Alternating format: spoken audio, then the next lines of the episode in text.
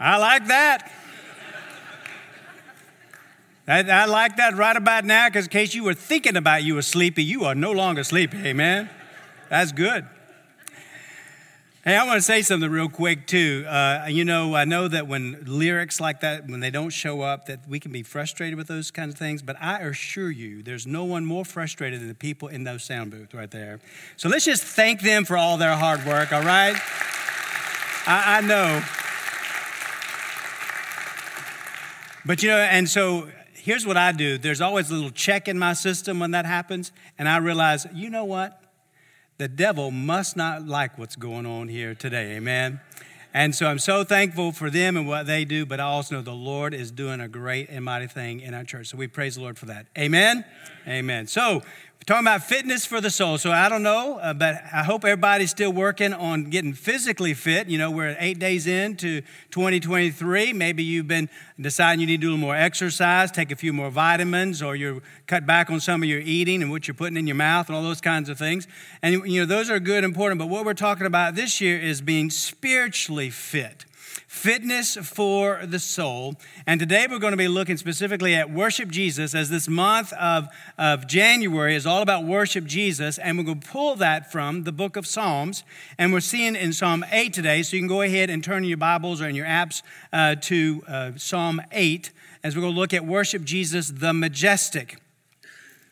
You know, I was thinking about uh, something that took place a uh, long time ago in the 1600s. You may remember this history where Galileo got in trouble with the Catholic Church when he discovered that the sun doesn't revolve around the earth.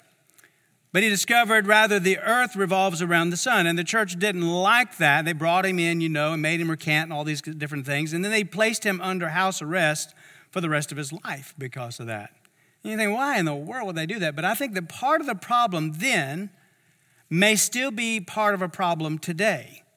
And that's the idea that everything must revolve around us.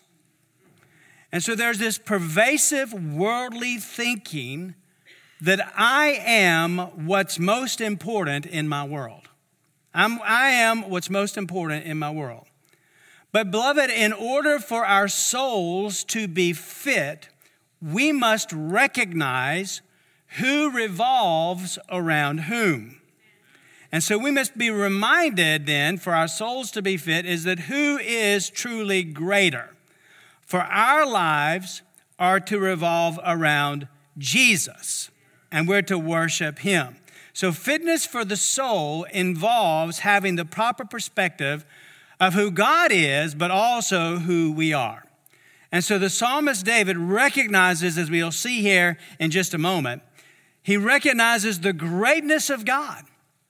And we'll walk through that in chapter 8 here in the book of Psalms. And as the, David recognizes the greatness of God, beloved, we should too. We should recognize how great God is, but also his grace. So let's take a look and let's worship Jesus, the majestic. And so, in honor and reverence to the Word of God, if you'd please stand as I read Psalm 8, uh, all nine verses, this whole chapter, nine verses uh, for you this morning. The Bible says, O Lord, our Lord, how majestic is your name in all the earth. You have set your glory above the heavens. Out of the mouth of babies and infants, you've established strength because of your foes to still the enemy and the avenger. When I look at your heavens, the work of your fingers, the moon and the stars which you have set in place, what is man that you are mindful of him, and the Son of Man that you care for him? You've made him a little lower than the heavenly beings and crowned him with glory and honor.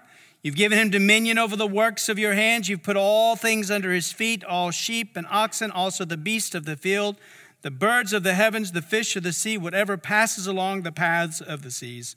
O Lord, our Lord, how majestic is your name in all the earth.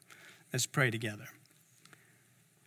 Lord, as we think about your greatness, like the psalmist David, this is what bubbles up from within each of us who know you as Lord.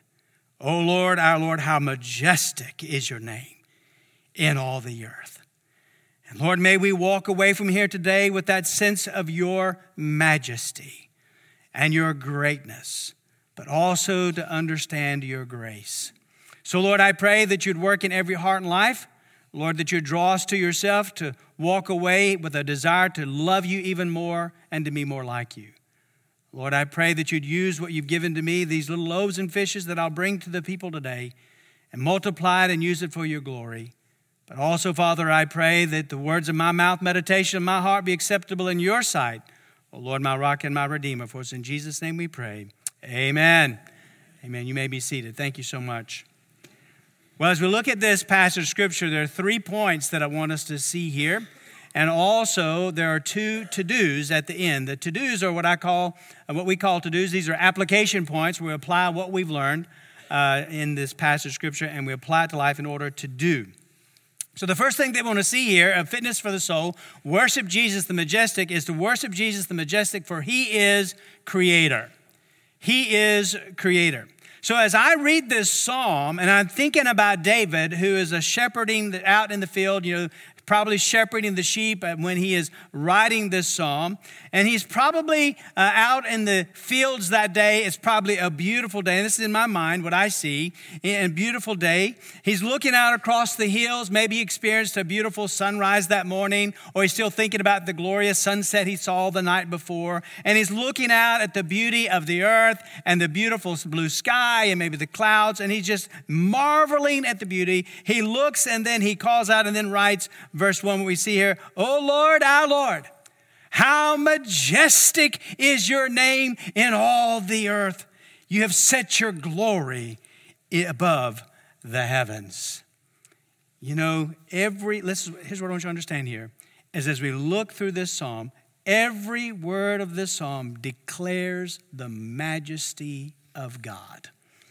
Every word declares his majesty. Even at the very beginning and at the very end, where he starts and ends with the same words, O Lord, our Lord. Here, these are two different words for Lord, but they are shows they each show the majesty of him. The first word of Lord there, you'll notice in uh, your translations that it is all capital letters all L O R D, all capital letters. And that means that it is a, the name for God, and it's out of respect. It's all in capital letters because in respect for God's personal name. The name where He says that He is who He is, that He, he says, where I am who I am, meaning He is the eternal God, that He is the one who always has been and always is and always will be, that He is the one true living God and that there is no other. And then you'll notice the next Lord that's written there as he says, O Lord, our Lord. That is in smaller letters, and you'll notice that, that that would mean it's a different word for Lord. It's Adonai, which means that He is the ruler, that He is our master, that He is our king. So David is saying, O Lord, you who are the great I am, our Lord, who is my, our master, our king, our Lord, how majestic is your name in all the earth. The word majestic is, is how marvelous, how magnificent, how matchless is your name in all the earth. And he uses the word name because the name represents who he is, who, who, he, who he is. So, he's saying, you're, you're majestic in all that you are, and all that you do, and all that you've done, all that you will do. You are the great, majestic God. So he's looking out, and all of creation now is testifying, You are majestic God. You are great God. From the highest heavens to the lowest depths of the earth, you are the majestic creator of it all. You are the uncreated creator. And as creator, you are majestic and you are mighty. You see, friends, listen, we're on this path of fitness for our souls. So we must recognize and acknowledge who he is as the majestic and the mighty creator. And may we, like David here, join the chorus of all of creation and call out on a daily basis, Oh Lord, our Lord, how majestic you are in all the earth. How majestic you are even above the heavens. You're the one true great God. There's no other God anywhere. There's no other God anywhere. There is no other God, even in my life, but you. Mm.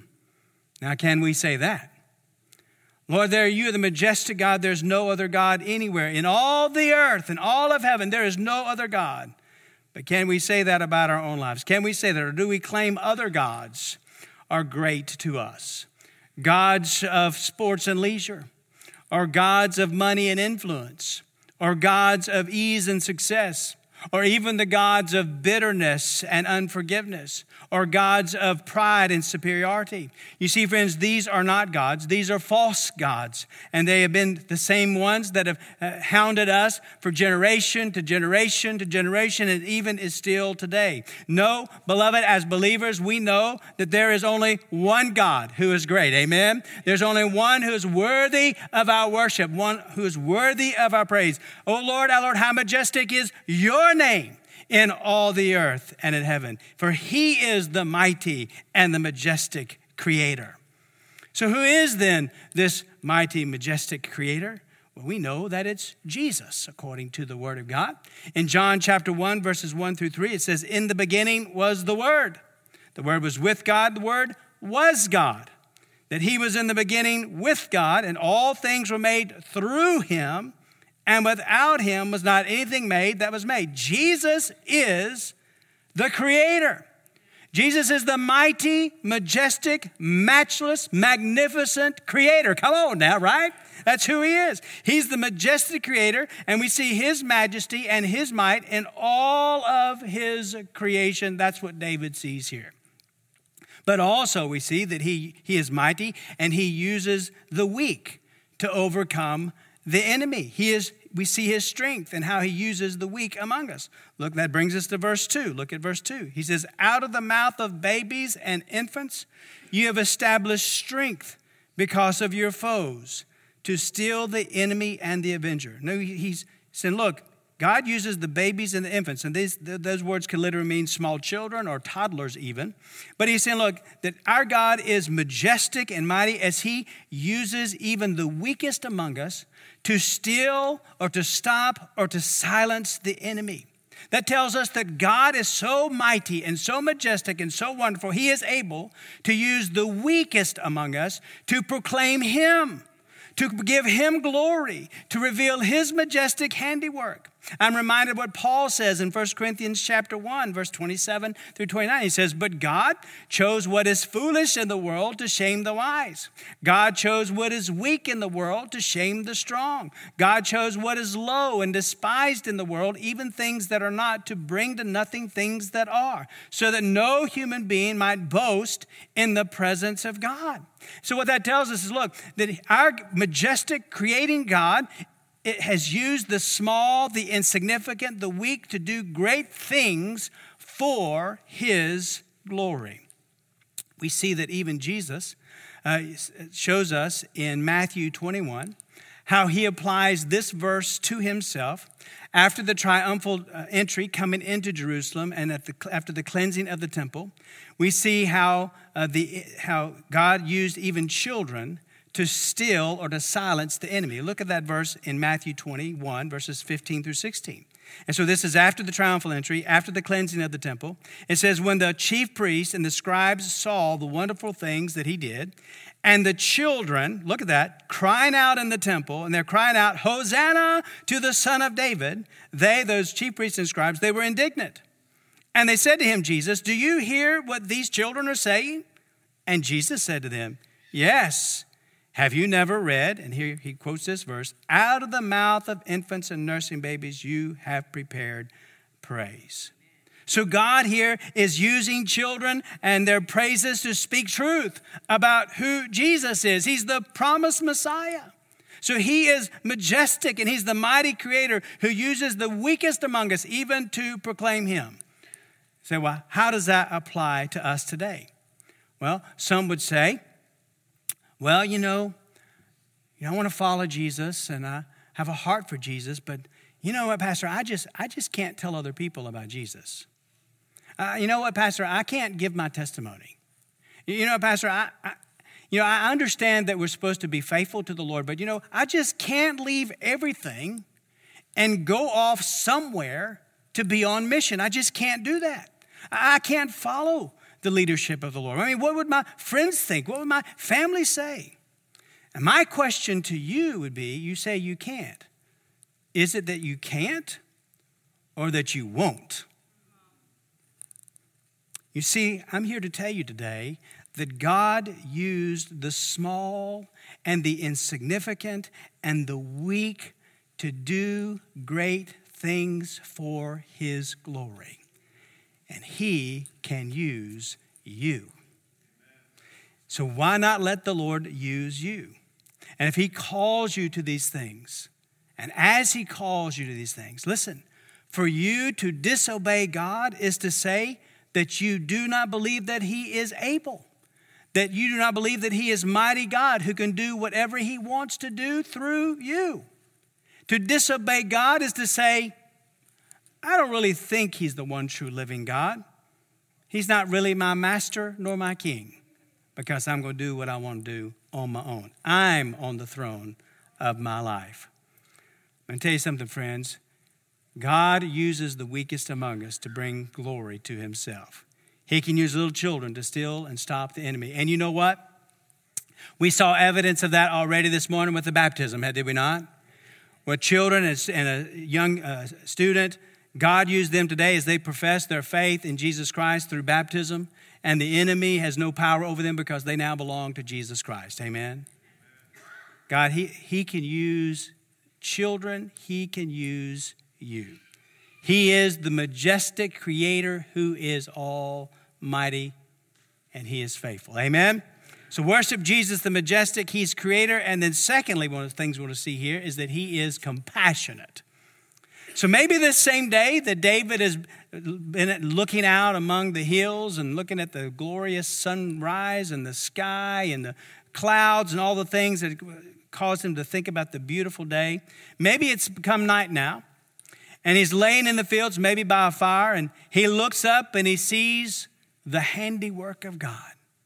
You know, there are no street lights back in that day and no uh, lights from the city uh, close by. He's out in the middle of a field. He looks up and he can see as many stars as you can begin to fathom.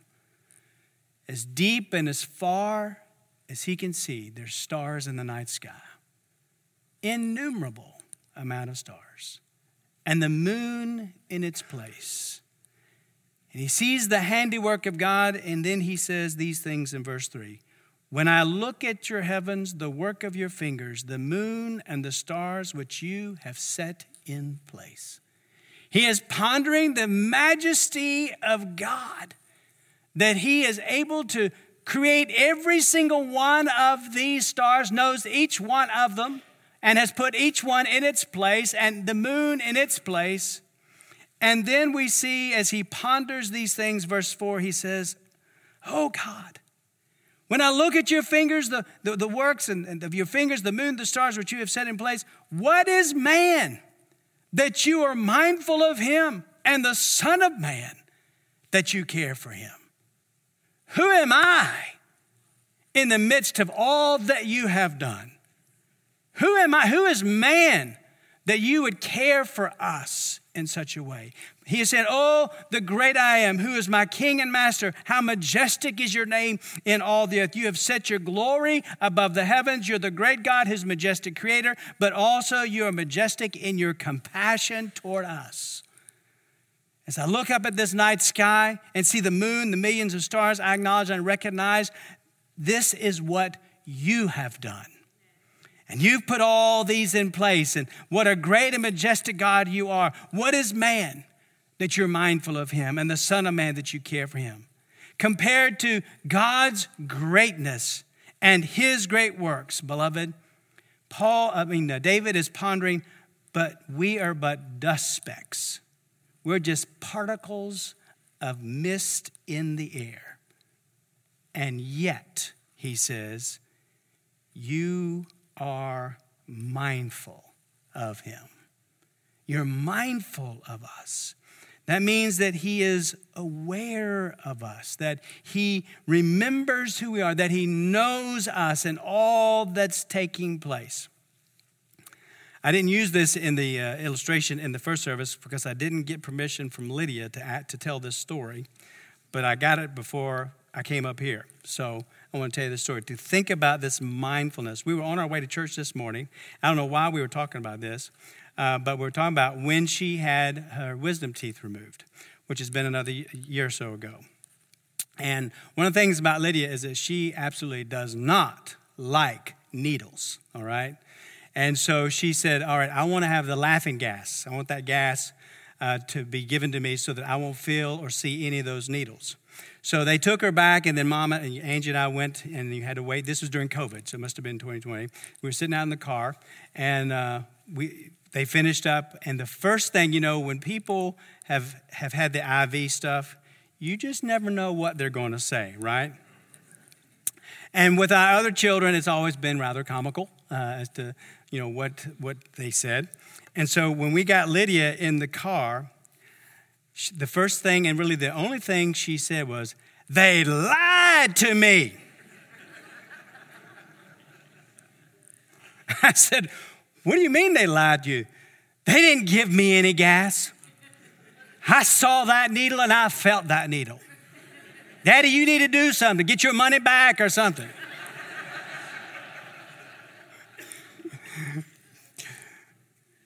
She said, I was fully aware of what was taking place.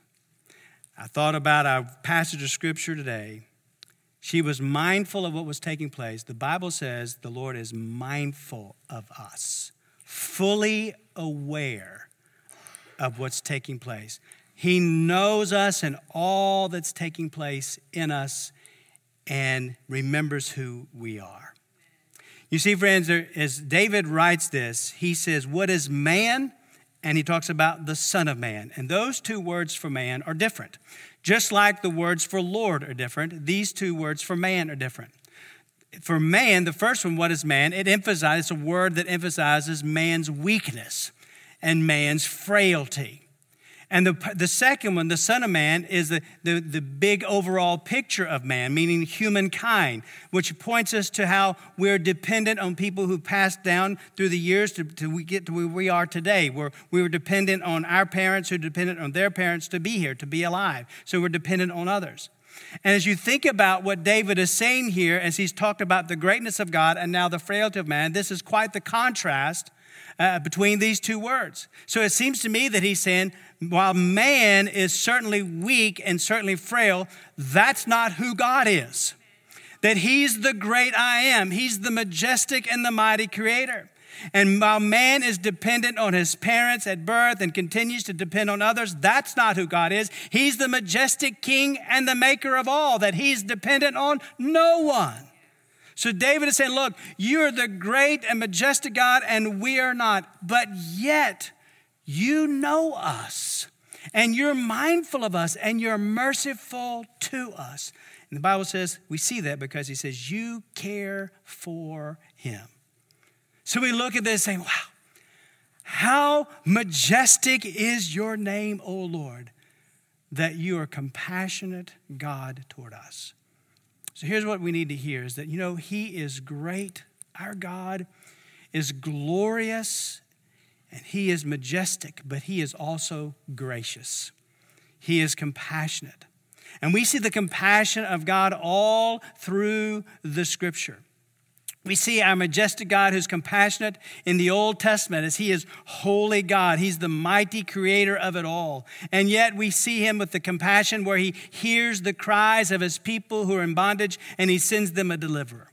We see his compassion that uh, even though they continued, his people continued to rebel and disobey and go after other gods, that he sent them prophets, giving them opportunity to repent and to turn to him. We see over and over in the Old Testament where our God, it says that he is gracious and merciful and slow to anger and abounding in steadfast love. And we see all that he has put up with, amen, to, with people. We say, Oh Lord, our Lord, how majestic is your name in all the earth. And then we come to the New Testament and we see him and his great display of majestic compassion as he leaves the glory and the splendor of heaven and he comes to earth as Jesus, the Son of Man, coming in the form of a little weak baby, taking on mortal flesh to walk among us. He is Emmanuel, God with us. And we say, Oh Lord, our Lord, how majestic is your name in all the earth. And we think about how Jesus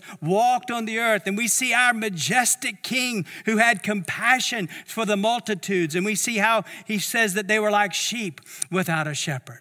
We see that he has compassion on those 5,000 who had gathered and they had nothing to eat. And so he uses the lad's lunch and he feeds all of them because he has compassion on them. We see his compassion of majestic Jesus as he reached out and he touched the one that nobody wanted to touch. He touched that leper and he healed him. Oh, the compassion of Jesus.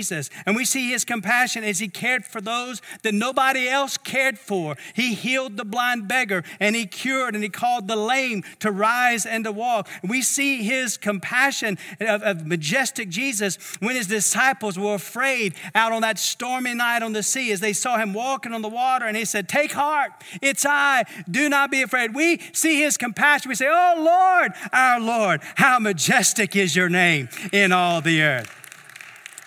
Oh, but friends, listen. But the greatest demonstration of compassion we see of our majestic Jesus is how he cared for us. So much that he went to the cross of Calvary and he died in our place and he rose again on the third day. And as he did that, he has given us hope and he's given us forgiveness and he's given us assurance and he's given us life. And so we step back and we say, Oh Lord, our Lord, how majestic majestic is your name in all the earth because of your compassion. Amen. You have saved my soul and you rescued me and you have redeemed me. How majestic is your name in all the earth. You created everything in all the heavens and all the earth, and yet you know me and love me and save me and guide me and you walk with me and talk with me and you intercede with me. And one day you're going to bring me my heavenly home with you forever. Oh Lord, oh Lord, how majestic is your name in all the earth. Amen. This is the majestic Jesus who is the creator, who's mighty, magnificent, and matchless, but who also is merciful who is compassionate towards, towards us and knows us and calls us to himself to be saved. He is creator, he is compassionate, but also the third thing we see here is he is crowned. He is crowned. Now, David, now, as we come, we come to the latter part of our chapter here, as he's finishing up his writing, evidently his mind goes back to Genesis 1 and 2, and he thinks about the majestic, majestic creation of man. Verse 5, he says, Yet you have made him a little lower than the heavenly beings, and crowned him with glory and honor. So our majestic God made man, and he crowned him with glory and honor.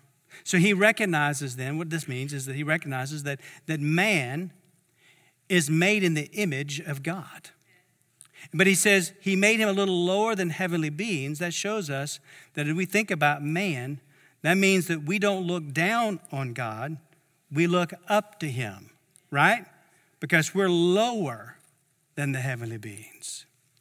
But then, verse 6 through 8, we see these words You've given him, you've given man dominion over the works of your hands. You put all things under his feet, all sheep and oxen, also the beasts of the field, the birds of the heavens, the fish of the sea, whatever passes along the paths of the seas. So, what we recognize is that when man was created in Genesis chapter 1 and 2, is that man was created by God for dominion and rulership ruling over the works of his hands. But let's be honest, as we look at what is taking place in our world, this is not how things are. It is how things were. And so, as David writes this, he is looking back to a pre fallen world. He's looking back to before sin happened in the Garden of Eden. So now we live in a Genesis 3 world. Y'all with me? We live in a Genesis, Genesis 3 world that's broken, where man's dominion over all animals and creatures and beasts is limited. There's some dominion, but not all. We are limited. Okay, y'all with me? You say, wait a minute. Don't we have dominion over all the beasts and all the animals? Well, just ask that woman who stands on the table when the mouse is in that corner over there. You got dominion over that thing? Or the person who doesn't like snakes and they run. Don't you have dominion over that thing? Oh, when you're sitting out on your deck in the summertime and the mosquitoes are buzzing by, you got dominion over them? If you do, I'd like to know your secret. Come on now. You see, it's limited. So we must recognize that because of sin, here's what I want you to hear. This, I want you to hear this. That because of sin, what took place in the Garden of Eden, man is not what he was meant to be.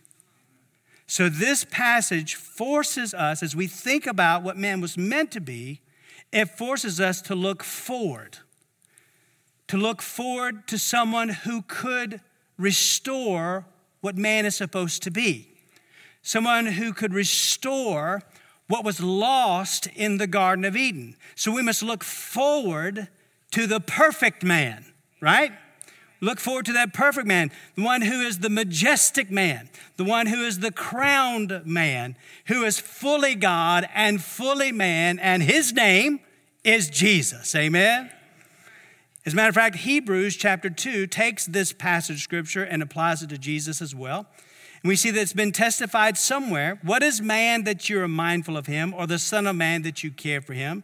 You've made him a little lower than the angels. You've crowned him with glory and honor putting everything in subjection under his feet. Now, and putting everything in subjection to him, that's Jesus, he left nothing outside his control.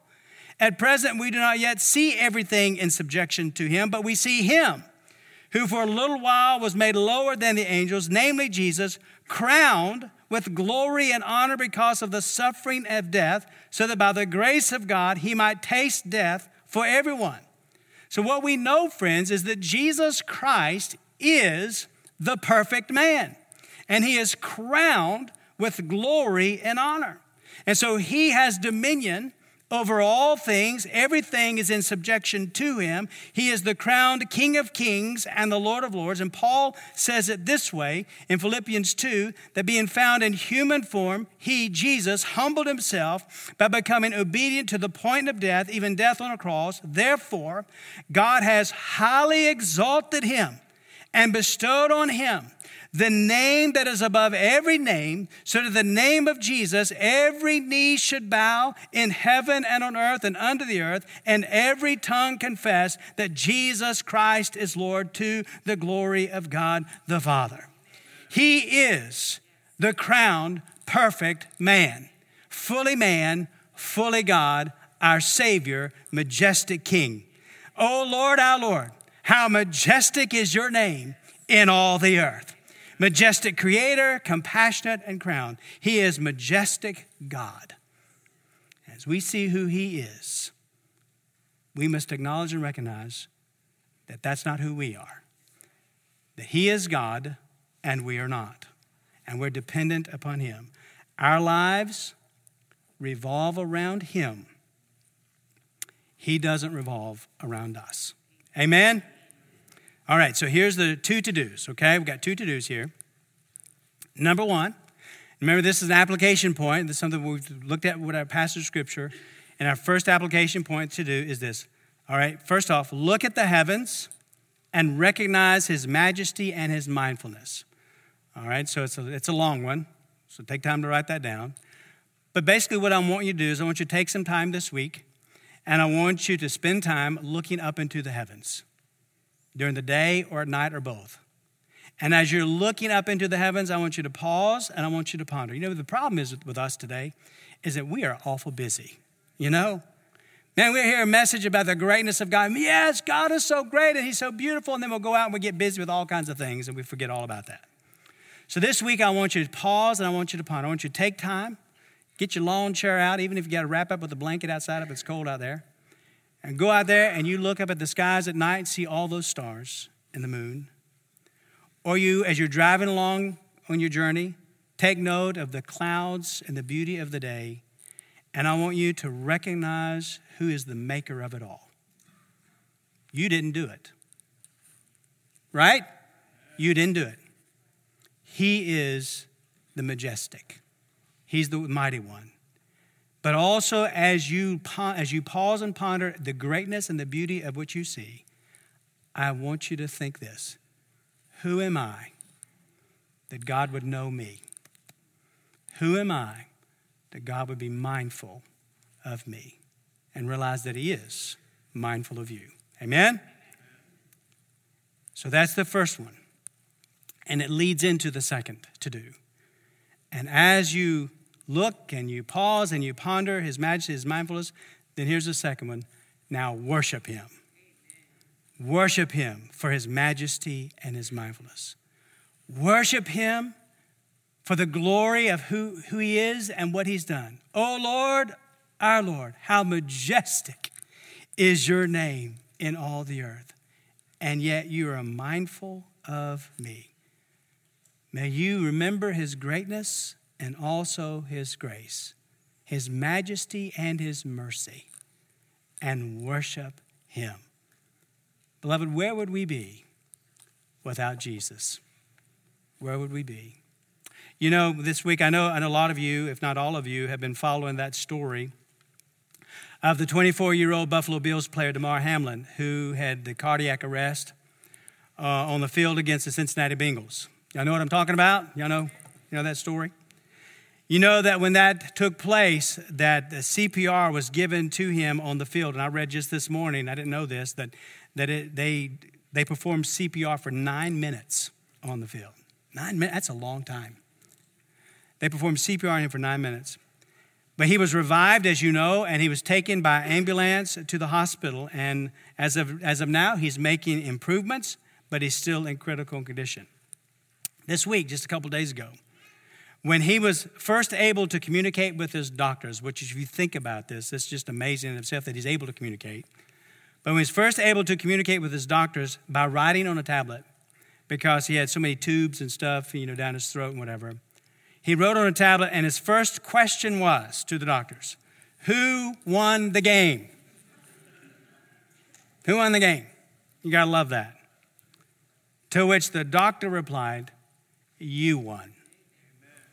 You won life, or you won the game of life. You know, you think about that. That's true, isn't it? And he's been given a second chance. He now lives because somebody who was trained performed CPR on him at the right place when he needed it. I heard that story this week. Joe came in my office and told me that story this week, and I said, Oh, that is such a good illustration. Because the truth of the matter is, friends, is this is that there was a day when each of us were dead, dead in our trespasses and sins. And just like Damar, we needed someone to rescue us and give us life. I mean, he was on the field. There was nothing he could do to rescue himself. Somebody else had to rescue him, right? That's our story. That's our story. There's nothing we can do to rescue us. We needed somebody to rescue us. And beloved, I'm here to tell you today that his name is Jesus. And he is still in the business of rescuing people. And let me tell you something he gives people life. I'm not talking about resurrection, like, like a resuscitation. I'm talking about he, you were born again, right? It's new life because of Jesus. And so he was, think about this Jesus was mindful of you as he went to the cross and saved you and has given you life. Beloved, let's worship him. The majestic creator whose compassion, who is the crowned king of glory, who knows you and loves you and died for you. What a Savior. What a God. What a life we have because of Him. If you don't know Jesus Christ as Lord and Savior of your life today, let me encourage you to turn to Jesus from sin and repentance, trusting that Jesus is the Son of God who died for you on the cross of Calvary and rose again on the third day. He gives life. Trust Him by faith. He is who He says He is the majestic, the King of glory, our Savior. Amen. Let's pray together. Father, I pray that if there are those here today who've never turned to Jesus, never fully trusted you by faith, that right now in this moment, as we get ready to come to this moment of invitation, that you would stir their hearts, drawing them to yourself, just as you've done in my life and you've done in so many others. I pray that this is that moment that they'll, someone will come down, take a pastor by the hand, and just say, I need Jesus to save me, to rescue me. I need life. That comes only from Him. Father, I also pray for those of us who know you already, that as we think about how majestic and glorious and great you are, and yet also how gracious you have been and you continue to be, that you are mindful of us who are weak and frail, totally dependent upon you, and yet you love us and saved us.